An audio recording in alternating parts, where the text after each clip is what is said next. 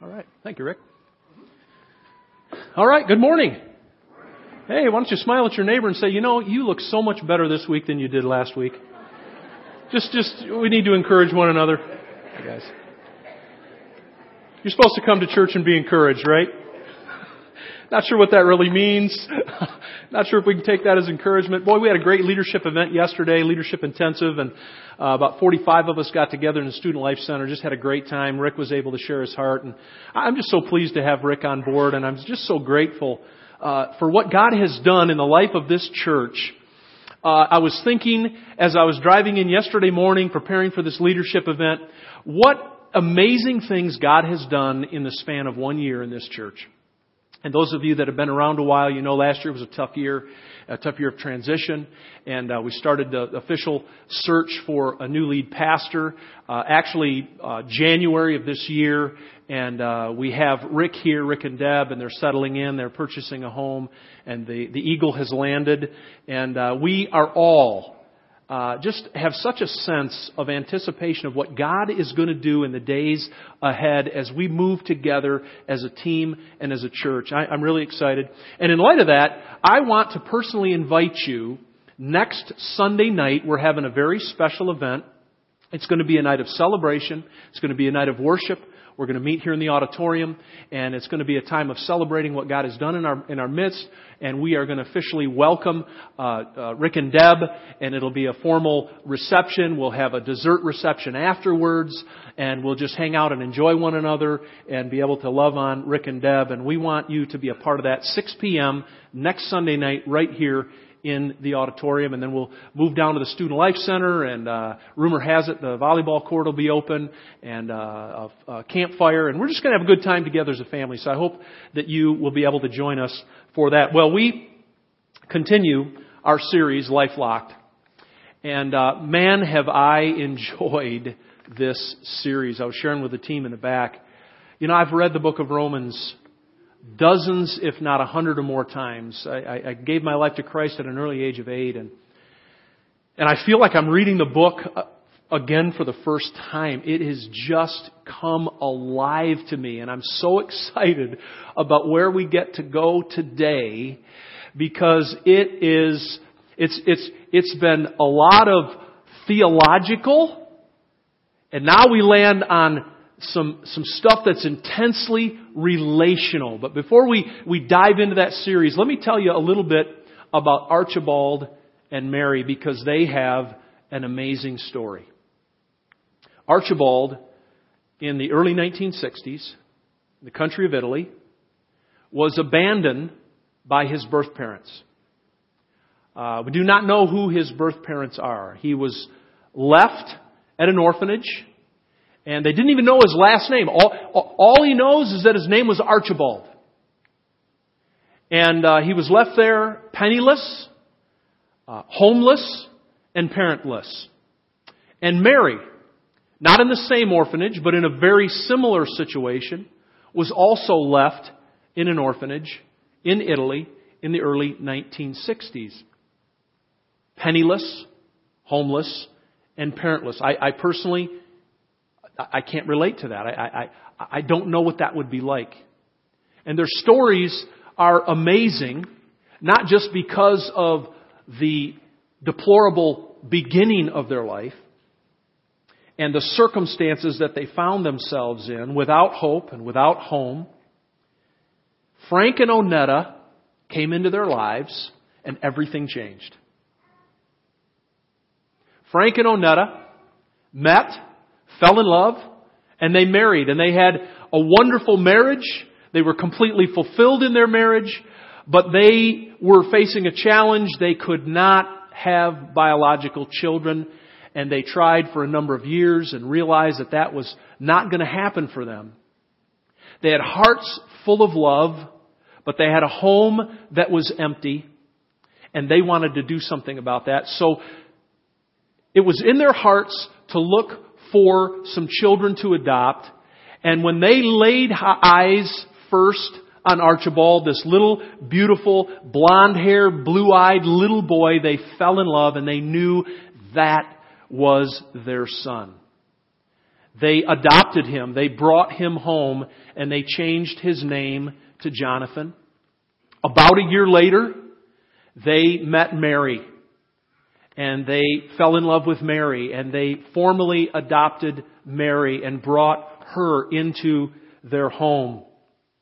And they renamed her Jacine. So Archibald is adopted and becomes Jonathan, and Mary is adopted and she becomes Jacine. And the amazing aspect of this story is that they weren't just adopted into any home, they were adopted into royalty. You see, Archibald became Prince Jonathan. And Mary became Prince Jacine, or Princess, excuse me, Princess Jacine. And their home became the Palazzo, which is the inspiration for the Palazzo that's, I understand, in uh, Sin City, Las Vegas, Nevada. It's an amazing edifice. I, I, I, can't even call it a home. There's a thousand rooms in this house, the Palazzo. So Archibald is adopted. Mary is adopted. And, and can we even begin to wrap our brains, much less our hearts, around how radically all of life, the course of their life, the destiny of their life, the experiences of their life, the love, the care, the education, the privilege, the opportunity. We could go on and on and on. How can we even begin to calculate or fathom the difference that that has made in their lives? Their mother, Onetta, and their father, Roger, have both passed, and they're now in the process of dividing the inheritance of over $1.7 billion. Wow. What a story. We'll come back and we'll, we'll tie that in to the, the series and the theme and particularly the topic of today as we continue in this LifeLock series Identity theft protection from the book of Romans. And, and by way of quick review, we've, we've talked about for weeks now since the first Sunday in June about how our identity was hijacked in the Garden of Eden. Things went terribly wrong in the garden. And it was there that Adam and Eve sinned and it was there at the moment of their sin that they were redefined as to who they were. And for the first time, they began to define themselves outside of God outside of God's purpose and outside of the identity that they had in Him. And ever since that time, Christ has been at work to bring restoration and redemption and to restore that identity. And that's what we're learning, that's what we're discovering, and that's what we're receiving through this series is allowing God to stamp His identity upon our lives as genuine Christ followers. And we've been on an amazing journey where we find ourselves in Romans chapter 8, but we have walked through some really, really good stuff. We've learned about being saints. We, the Bible says we've been justified in Romans chapter 2 and chapter 3. Rick did such a great job uh, delivering and talking about uh, chapter 4, learning that we've been credited a righteousness from God. The very righteousness of Jesus Christ has been credited to our account. And we talked about the proofs of our identity that Paul gives us in Romans chapter 5 and Romans chapter 6 and that reigning in peace and in grace and in new life. These are evidences of this new life and this new identity that we have in Jesus Christ. Chris Carter shared about our identity of, of being free in God and free in Christ. And last week we talked about three laws of up. And really, if I could, if I could summarize last week, and I, I, want to, I want to spend just a, just a minute or two there, and then we'll transition really into the focus of what we want to deal with today. But, but by way of review last week, the three laws of up really is summarized in the fact that we have been lifted in Jesus Christ. Now what I'd like to do is I'd like to go and read Romans chapter 8. I'm going to read this week, last week we read out in the NIV. This week I want to read out of the New Living Translation. And uh, I also was reading in the message, and if you really really want to read some amazing uh, scripture paraphrase. Wow, is the, is the message really good? But let's read. I, want to read verses one through seventeen. And let's just pray before we before we read this because I I have I feel so I, I know what Paul meant when he said, "Who is adequate for these things?" I feel so completely incapable of communicating the truth of what we're going to read in these 17 verses so that it becomes real to you, so that it becomes life to you, so that it becomes not just information and not just inspiration, but literally revelation that brings transformation. I can't do that. Only the Holy Spirit can do that. So can we just pause for a moment and ask God to do something, but ask God to be God in our midst. Could we, could we just pause and ask Him to do that? Because I don't know about you, but I really need His help. And if truth be known, you really need His help. So let, let's just bow our heads just for a moment. Father, we just pause and we acknowledge our utter incapacity to see, to hear, to perceive, to understand. Lord, without you, we are blind to spiritual things. Without you, we are deaf. Without you, we are dumb. I know how to make noise. You know how to make sense. Holy Spirit, we gather this morning completely dependent on you. And we ask you to breathe upon us today. We ask you to speak to us. We ask you to quicken us and illuminate us to truth that will literally transform our lives. We ask it in Jesus' name. If you agree, say amen. Amen. Okay, thank you. Let's read. Paul Romans chapter 8 verse 1, so now there is no condemnation for those who belong to Christ Jesus. I like that word belong, don't you? And because you belong to Him, the power of the life-giving Spirit has freed you from the power of sin that leads to death. The law of Moses was unable to save us because of the weakness of our sinful nature, so God did what the law could not do. He sent His own Son in a body like the bodies we sinners have, and in that body, God declared an end to sin's control over us by giving His Son as a sacrifice for our sins. He did this so that the just requirement of the law would be fully satisfied for us, who no longer follow our sinful nature, but instead follow the Spirit. Verse 5, those who are dominated by the sinful nature think about sinful things, but those who are controlled by the Holy Spirit think about things that please the Spirit. So letting your sinful nature control your mind leads to death. But letting the Spirit control your mind leads to life and peace. For the sinful nature is always hostile to God. It never did obey God's laws and it never will. That's why those who are still under the control of their sinful nature can never please God. But, aren't you glad for the buts in the Bible? But, we call this the right side of the butt. But you are not controlled by your sinful nature. You are controlled by the Spirit if you have the Spirit of God living in you. And remember that those who do not have the Spirit of Christ living in them do not belong to Him at all. That really is the difference maker, isn't it? God Himself takes up residence in the human heart. What a miracle of grace. Wow. Verse 10. And Christ lives within you. So even though your body will die because of sin, the Spirit gives you life because you have been made right with God. The Spirit of God who raised Jesus from the dead lives in you.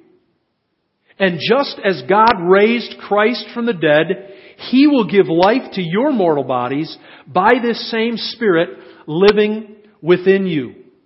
Therefore, dear brothers and sisters, you have no obligation to do what your sinful nature urges you to do. For if you live by its dictates, you will die.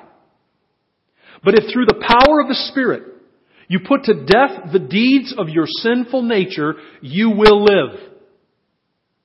For all who are led by the Spirit of God our God, our children, our, our, excuse me, those who are led by the Spirit of God are children of God.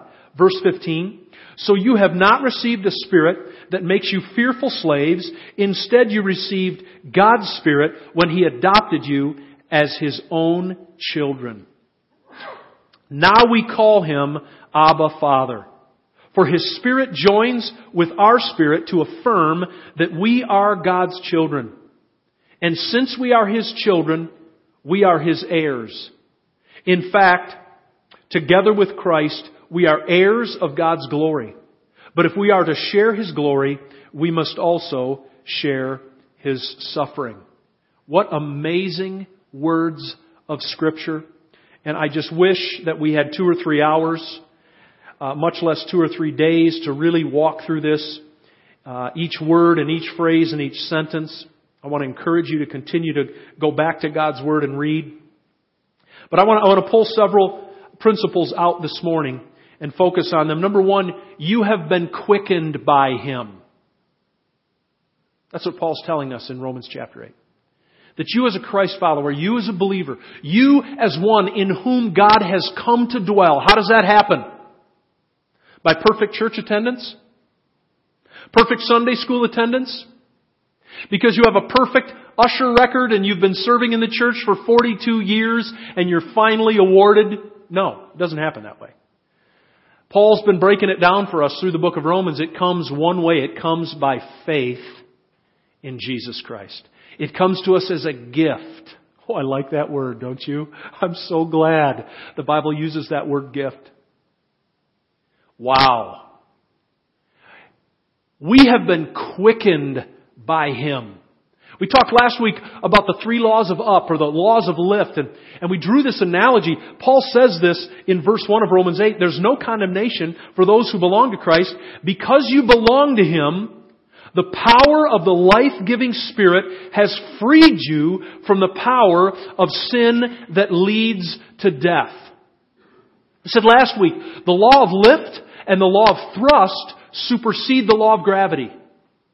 That's an analogy, that's a picture of what Paul is trying to communicate. The law of sin and death is like gravity. It always pulls us back to earth. It always pulls us to our center, which is our fallen Adamic nature. There's spiritual gravity that's always going to pull us in that direction. But Paul says in Christ we've been set free from that. Does that mean God has eliminated gravity? No, the law of sin and death is still operational in the earth. Ever since Adam sinned, all of life, all of the planet has been perverted and twisted and distorted by this cancerous reality of sin. But there's coming a day when that curse is going to be lifted when that, when that curse is going to be reversed and, and, and, and all things are going to be restored. And we long for that day. Paul talks about that in, in the following verses that we didn't read. But there's this law of lift and this law of thrust. It's, Paul calls it the life, the law of the Spirit. Or the law of life. It creates lift that supersedes this law of sin and death, this law of gravity, so that we can actually fly. We can actually rise above who we were before Christ came to live on the inside. And, and something new and something different and a game changing dynamic has happened in the heart and life of the believer. The Holy Spirit has come to reside within. And Paul says it's the same Spirit that raised Jesus Christ from the dead. Verse 11 is amazing. I, I don't read King James very often. I know some people are deeply devoted to the King James Version. I'm very grateful for it, but I, I frankly, I personally struggle to understand a lot of it. But I love the language of the King James Version in Romans chapter 8 verse 11. Because Paul uses the word quicken. He says, if the same Spirit that raised Jesus Christ from the dead dwells in you, then He will quicken your mortal body. Do you know that's the same word in the Greek that Paul uses elsewhere to describe Jesus Christ in his resurrection from the dead? Picture Christ in the darkened tomb, lifeless his body lay. Dead, motionless, completely void of all life. And then something happened. The Holy Spirit came to that lifeless body. The Holy Spirit, the third person of the Trinity, began to quicken the lifeless body of Jesus Christ. And, and it was the, it was the person and power of the Holy Spirit that came into that lifeless body that resurrected Christ bodily from the dead. What is Paul telling us? It's mind blowing. He says the same Spirit that raised Christ, that quickened His mortal body, will quicken you, will lift you, will raise you. That's a game changer. That's why Christianity, I said it before, I'll say it again, that's why it's different from every other religious practice in the world, and I hesitate, in fact, I hate to call it a religious practice, because it's not. It's an experiential relationship where God invades my life, transforms my heart, and begins to transform me into the image of His Son, Jesus Christ. That's what, that's real Christianity. And anything short of that is dead religion that's void of power. That's what Paul's writing about in Romans chapter 8. And as if it wasn't good enough, it gets better. He goes on. Not only has he quickened you, this is, this, this is really mind blowing.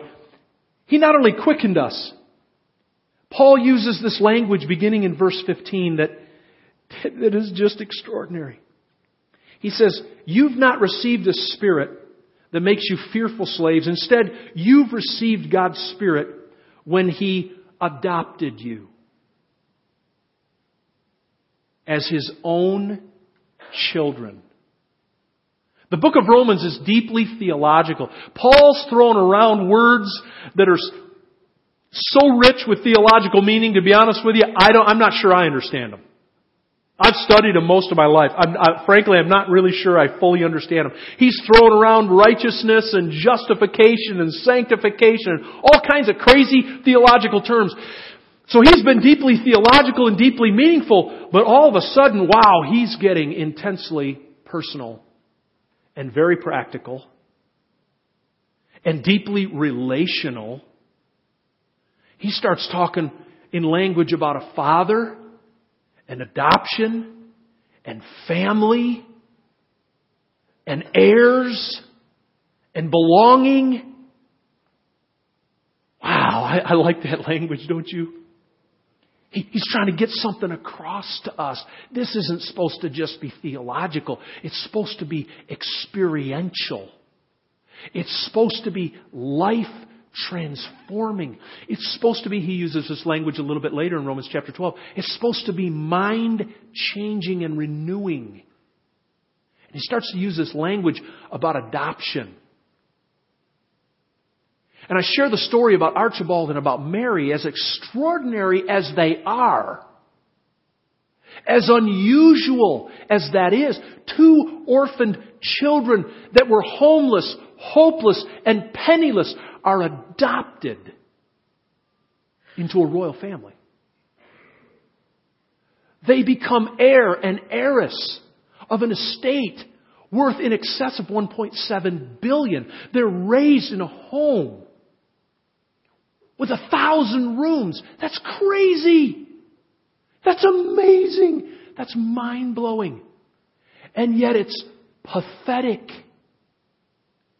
compared to the reality of what God has done for you in Jesus Christ. He's wanting to indelibly stamp this identity on your soul, on your mind, on your heart, and on your life. This is who you are. He calls you a son. He calls you a daughter.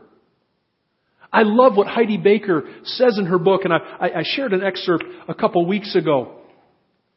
They, they have rescued and, and adopted hundreds, in fact, thousands of children in Mozambique and, and other regions of Africa. And an extraordinary woman, an extraordinary ministry. And, and a couple of uh, weeks ago, I told you about Ramadan, who was a, a young man that they adopted and they brought into their home. And, and it took him months if you remember the story, he was part of the family and they said, everything in the house is yours. Everything in the fridge is yours. There's Coca-Cola in the refrigerator. Go get one anytime you want.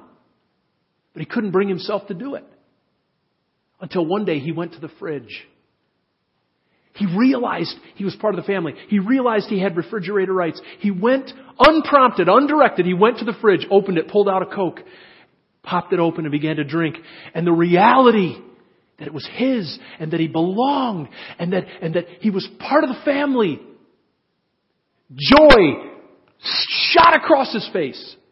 And Heidi writes this in her book. She, she talks about the spirit of adoption and how different it is from having biological children. She has two children, two daughters of her own. And listen, she writes this. She says, it's a delight to see when people really have a true experience and revelation of adoption. They do change and find joy. She says, the spirit of adoption means we were hand chosen by our Heavenly Father.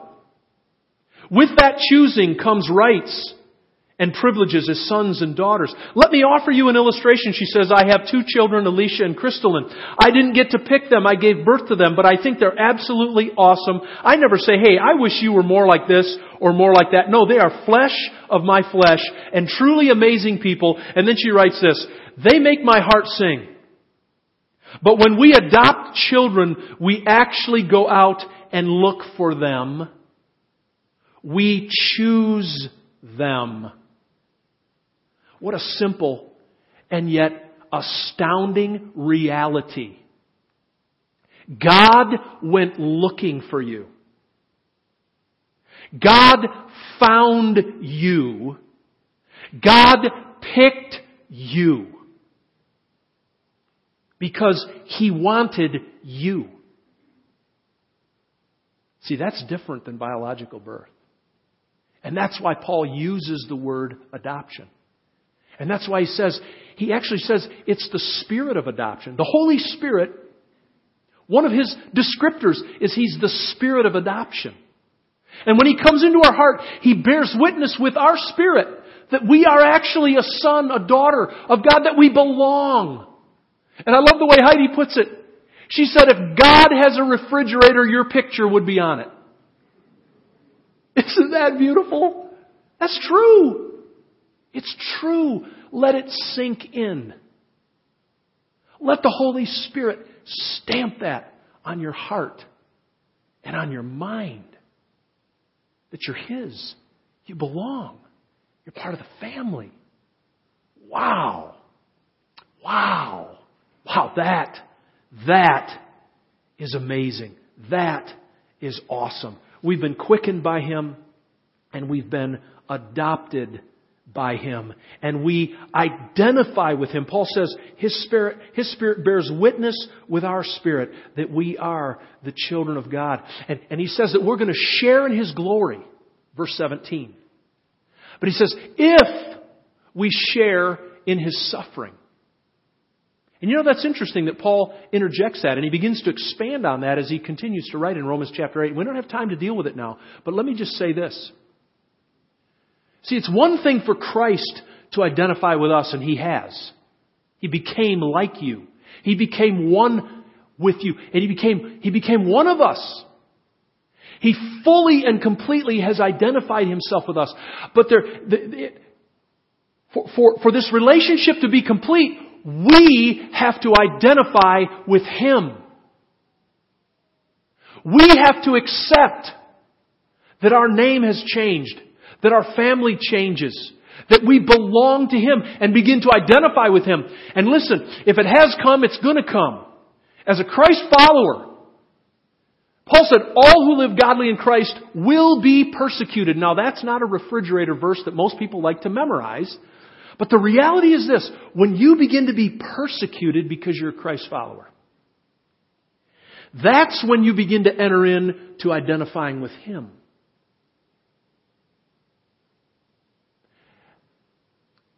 Because sometimes we recoil from that. We don't want to be rejected. We don't want to be made fun of. We don't want to be belittled. If we speak up, if we take a stand, if we're salt and light, sometimes it comes with a price. And so it's interesting that Paul says he sent this spirit of adoption into our hearts, whereby we cry, Abba, Father. And that, that we, Paul uses mind-blowing language. He talks about being an heir. If, if we're sons and daughters, then we're heirs of God. We're joint heirs with Jesus Christ. You know, the Bible actually says He's our elder brother. Wow. If we identify fully with Him. See, that's the secret to success in the Christian life. Is not just God identifying with me, but me fully identifying with Him. And together, amazing things happen as I yield to Him and His work and His grace and His Spirit in my life. He quickens me. He lifts me. He adopts me. And if we have time, the rest of Romans chapter 8, He helps me. Oh, does He help me. What a, what a, what a, a, a poor word choice. What a weak description of what God does for us. But here's what we're going to do. We're going to transition. At the close of this service, in just a few minutes, the ushers are going to serve us communion. And we're going to share in communion together. How, how beautiful and how appropriate this morning as, as we talk about this identity that God is stamping on us, that we are His, that we belong to Him, that He fully identifies with us and wants us to fully identify with Him, that, that He's adopted us, that the spirit of adoption He's placed in our hearts, whereby we cry, Abba Father. That's a, that's a term of deep intimacy. I want to show you a video clip as the ushers come and serve communion. They'll begin serving as the video clip begins to play. And I, uh, we have open communion here at Northpointe. If, if you're a Christ follower, if you, if you've trusted Christ for salvation, you're, you're welcome. You're invited to participate in communion with us. If you don't feel comfortable, that's fine. But we'll distribute the elements. I want you to hold the elements. We'll watch this video. And I want to show you this video clip for one reason and one reason only. I want you to have you know, the old saying, a picture's worth a thousand words. I want you to have a picture of what Paul is describing as this Abba Father cry that comes from our hearts.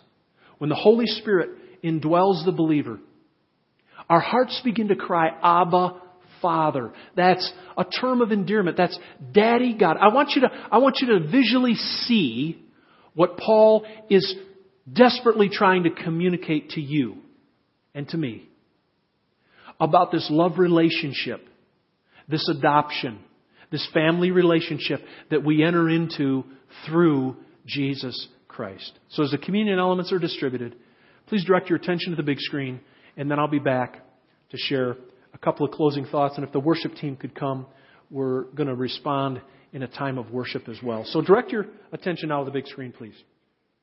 Now, for the past six months, Lieutenant Paul Carroll has been overseas, but he is home now. And we were there when his son got the big surprise. Yeah, we ran the story initially on Friday, but on Veterans Day we wanted to run it again, partly because it is so special and partly because, well, we could just run one of these every day Yeah, and, and sure watch could. it over and over again. Here's News 4's Nigel Robertson with the surprise. Just look at him. Josh Carroll, an eighth grader at Lead Academy in Greenville, has no idea what is about to happen. His mother, however, does. Jamon Williams. You see, Josh thinks he is just at another end of the nine weeks awards program, but what he doesn't know is just outside the cafeteria. Yeah, we're going to try to pull it off. He thinks I'm coming home in about three weeks. Yep, his dad, Lieutenant Paul Carroll, is home from Afghanistan. Mom and the school staff planned the whole surprise. Today we also want to pay honor and tribute to another type of service. Now, the moment is just seconds away. The final award is for service to your country. Josh and his mom are called up in front of the whole school. Now, just watch and listen to what happens next. Please make welcome back home, First Lieutenant.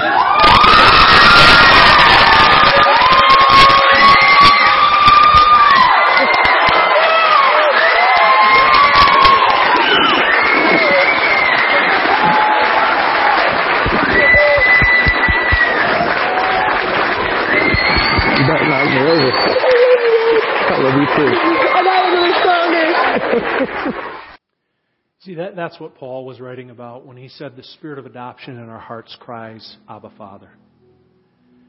That's the love between a father and a son. the son running and embracing the father, the father embracing the son. And I, I don't know if you could hear them exchange, but the boy said, I love you, Dad. And the dad said, I love you, son. And he, the son said to the dad, I'm glad we're soldiers. That's what Paul was writing about. And how appropriate that we would hold elements today that signify this reality. That we enter into this kind of relationship, we enter into this kind of identity as a gift. Not by anything that I've done, but I celebrate and I commemorate the door of my adoption. It's Jesus Christ. It's His broken body. It's God becoming man, living a sinless life, dying a substitutionary death, not for His sins, but for mine and for yours. Placing simple, childlike heart faith in what Jesus Christ has done for me that I couldn't do for myself. This is the door. He, Jesus said it. He said, I'm the way. I'm the door. Nobody gets to the Father unless they come through me. That's what we're celebrating this morning.